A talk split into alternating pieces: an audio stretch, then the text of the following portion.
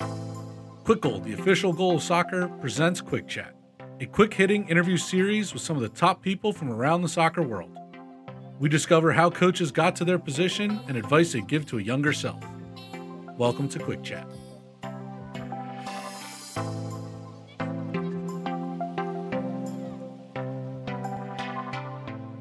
Hello, everyone, to Kwik Chats. Uh, I'm Eric Imler. I am joined today by Nicole Brower, who was the Kwik Goal slash Club Champions League 2019 Women's Coach of the Year. How we doing, Nicole?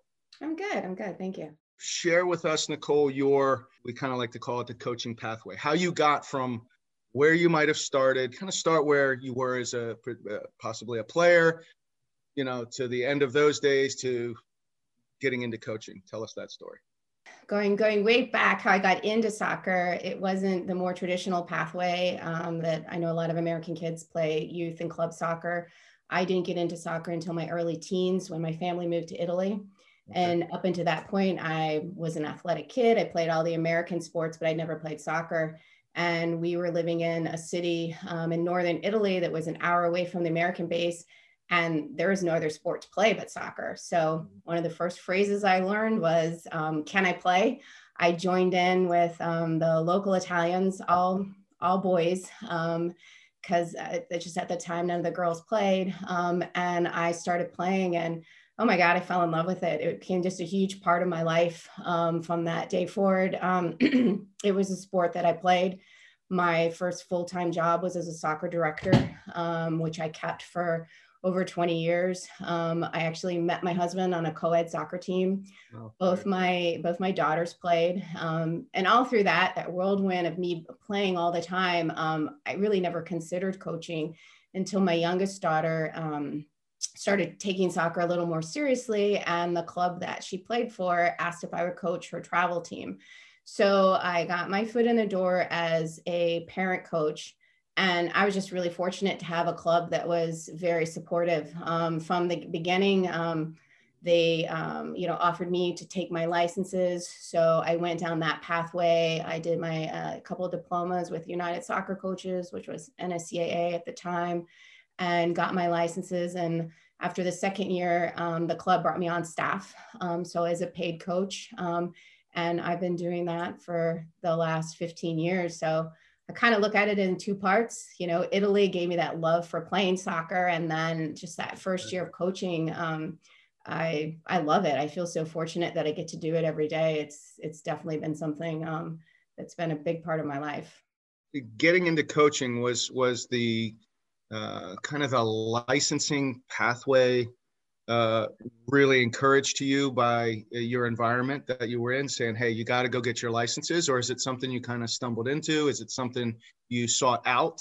The club that i was with a pretty big club and i was lucky um, you know I, I don't looking back i realize now but one of the um, mentors the coach um, in my age group was a female coach um, and she's the one who encouraged me you know like you need to get your licenses. She's like you know this is you know if this is something you want to do you know, start off with, um, you know, we, uh, I think the first um, overnight license I did was the national diploma um, and just really started from there. And then um, with the C and the B, and now I'm working on my A.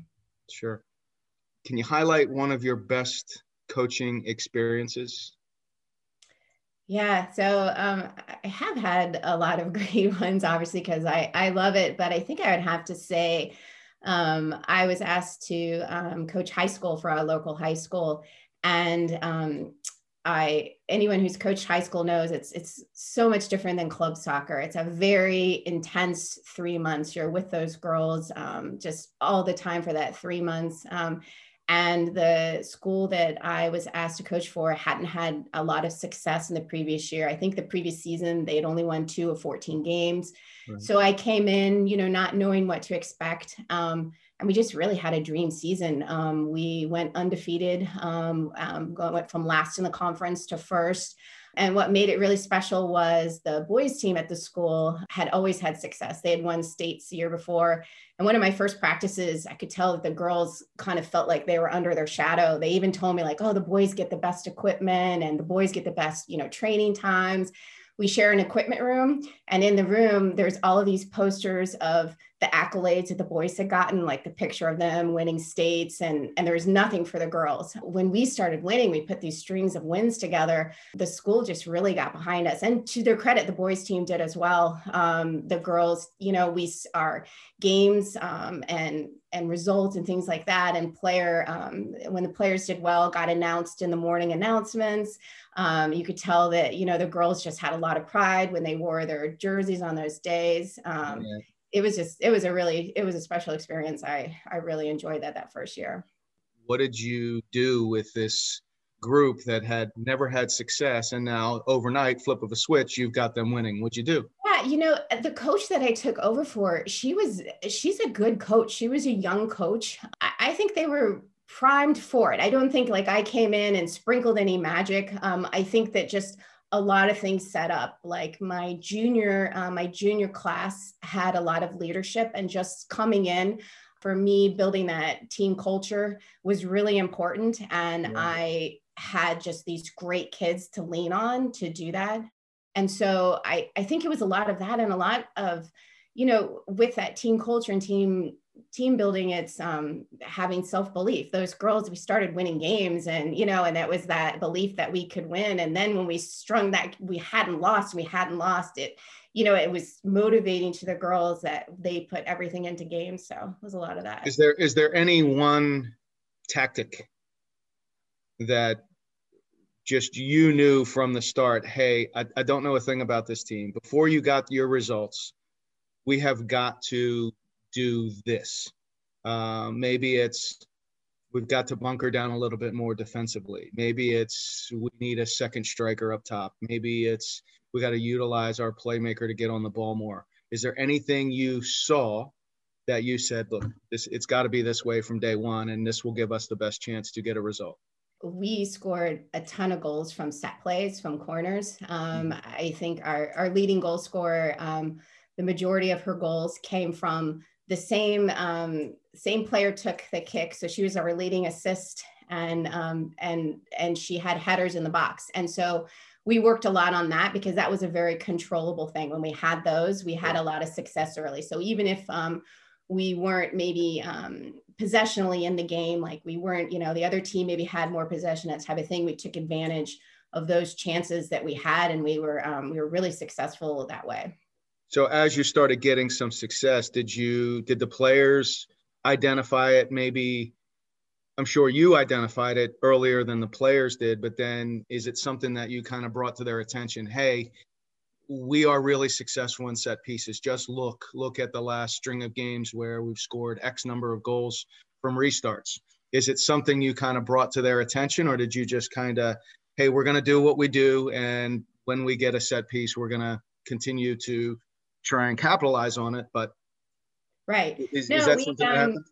no we definitely we worked on them. We we recognized that that you know that was a strength. And and and in high school soccer there's a lot of scouting. And so teams knew that. They knew that about us you know they knew this is the player that's scoring all the goals. So we worked on um, plays to get her free to find her in space to um, maybe not play her and play someone else who would be open in space. So it's something that um, that we definitely worked on um, and the players kind of bought into as well. Excellent. That's that's fantastic. Is there a well just a, a bad experience a worst experience that comes to mind? Yeah um i know it is for probably a, a lot of coaches um I, it's a recent one but i have to say coaching through covid has just been really tough and i definitely want to put it in perspective because obviously it's a worldwide pandemic and on, on that end it's you know this is just sport that we're talking about um, but it has been tough. Um, my team now, they're U13 um, girls ECNL team. Um, so I have a lot of high achieving elite athletes and they're 13 year old girls. They're super social. Mm-hmm. So when um, when the shutdown happened, we actually were getting ready. We were training for Jefferson Cup, which is a really big tournament here on the East Coast. And three days before the tournament, everything shut down. The kids went inside, and I didn't see them back on the field for four months um, that was really hard for me. And even when we got back on the field, it was with masks and distancing. Um, and I'm I'm a hands-on coach. I'm literally a hands-on coach. I want to put my arm around a player. I want to get to know her one to one on one. And I, especially with my new players, bringing them in over the summer, it was difficult, you know, trying to have that connection. Um, I'm big on, as the point with the high school team, I'm big on team bonding and, you know, creating yeah. a team culture. We weren't able to do any off-field team bonding. You know, everything was limited to this, to Zoom, and all my players, they're still in um, virtual learning. So they would come, you know, they're already doing eight hours a day being on um, being on a screen. So asking them to do more in the evenings is really hard. So, you know, that that definitely has um, has been a struggle. Yeah, it's yeah. been tough for me, and I'm sure yeah. for a lot of coaches. Yeah, we've heard that one. That's yeah. that's been common. It's tough to uh, it's tough to navigate. How about is there is there one special player that stuck out over all these years that just wow, that was just a special special time coaching this player? Yeah, I um I've had a lot of great players, but I would go back to that um, my captain from my high school team that first year. Her name's Abby Downey. Um, she was um, like kind of player every coach would want to have. She just was. She was a natural leader. Um, she led by example. She led with her voice, um, and she was an incredible athlete.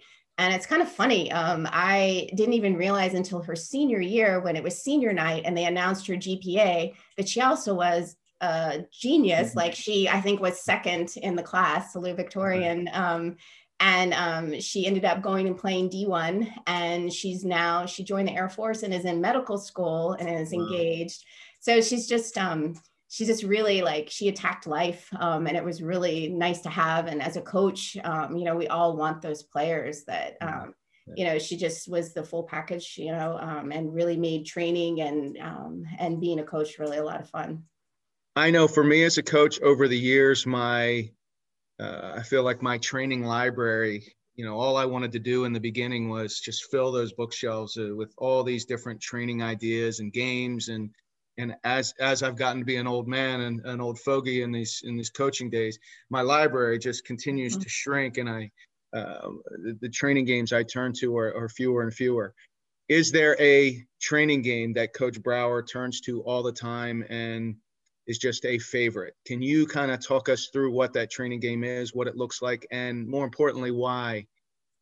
Yeah, I have a um, I have a lot of games. I I like um, my practices to to make sure that they're being competitive. So um, I I think that we play a game. Um, we call it the Barcelona game, just because um, I I like to just name my things so that when I tell the girls this is a game we're going to play, they know what it is. They can you know help get it set up and everything. And it's a transition game. It's just a quick target transition game where the girls have to control the ball in tight spaces.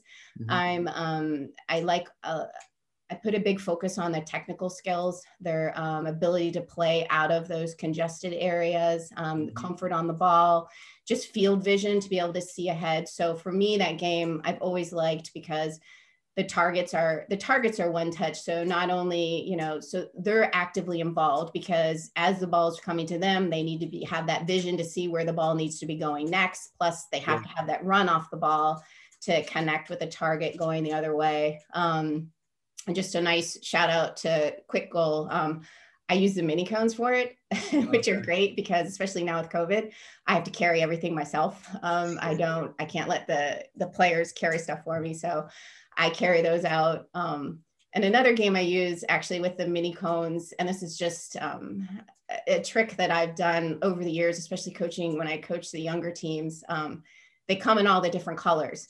And somewhere along the line, I got two pink cones. I only have two.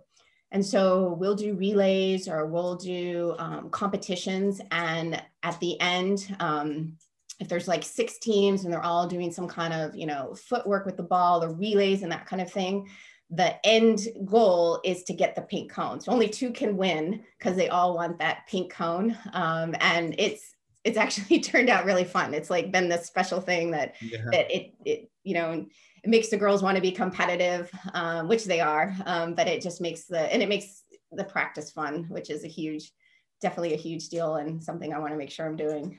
Excellent if you were looking back on your run as a coach, what advice would you give to the young Nicole Brower, the early days? What would you tell her now? I think I've, I've heard it said a lot of different ways. You don't know what you don't know. And I think so mm-hmm. many times when I was younger, I thought I had it all. You know, I had it all figured out, and um, there was nothing more to learn and that kind of thing. And now, um, even now, um, doing my A license, there's just there's so much still to learn. Like I find like sports science and analytics. I think mm-hmm. are really um, changing the changing the sport in a good way, um, and there's a lot to learn there. Um, so I definitely think I would tell my younger self, you know, just um, make sure you're always trying to learn. You're trying to learn new things. You're you're figuring new things out. Because um, I definitely, as I've gotten older, I realize I still don't know it all. Yeah, I, I'm I'm constantly trying to watch different age groups, different programs, training sessions, and there's a nugget out there all the time. You know, the you know it could be a game that you used all the time, and you see someone take a different twist on it, change it just slightly, and it brings out something completely different than you would have ever thought. Yeah, um, absolutely. I agree with you 100%. Well, listen, thank you so much for the time. This is great to hear your story. Um, congratulations again on Coach of the Year. Um, fantastic honor, and hopefully we can do this again if you're up for it. Yeah, no, absolutely. And I, I definitely have to say a big thank you to Kwik Goal for um, sponsoring, um, you know, sponsoring this award and also sponsoring me with my A license. Um, it's, it's a big deal. I, I definitely appreciate it. Um, so thank you. Absolutely. Thank you so much for your time, Nicole, and we'll see you again down the road. Okay, sounds good. Perfect.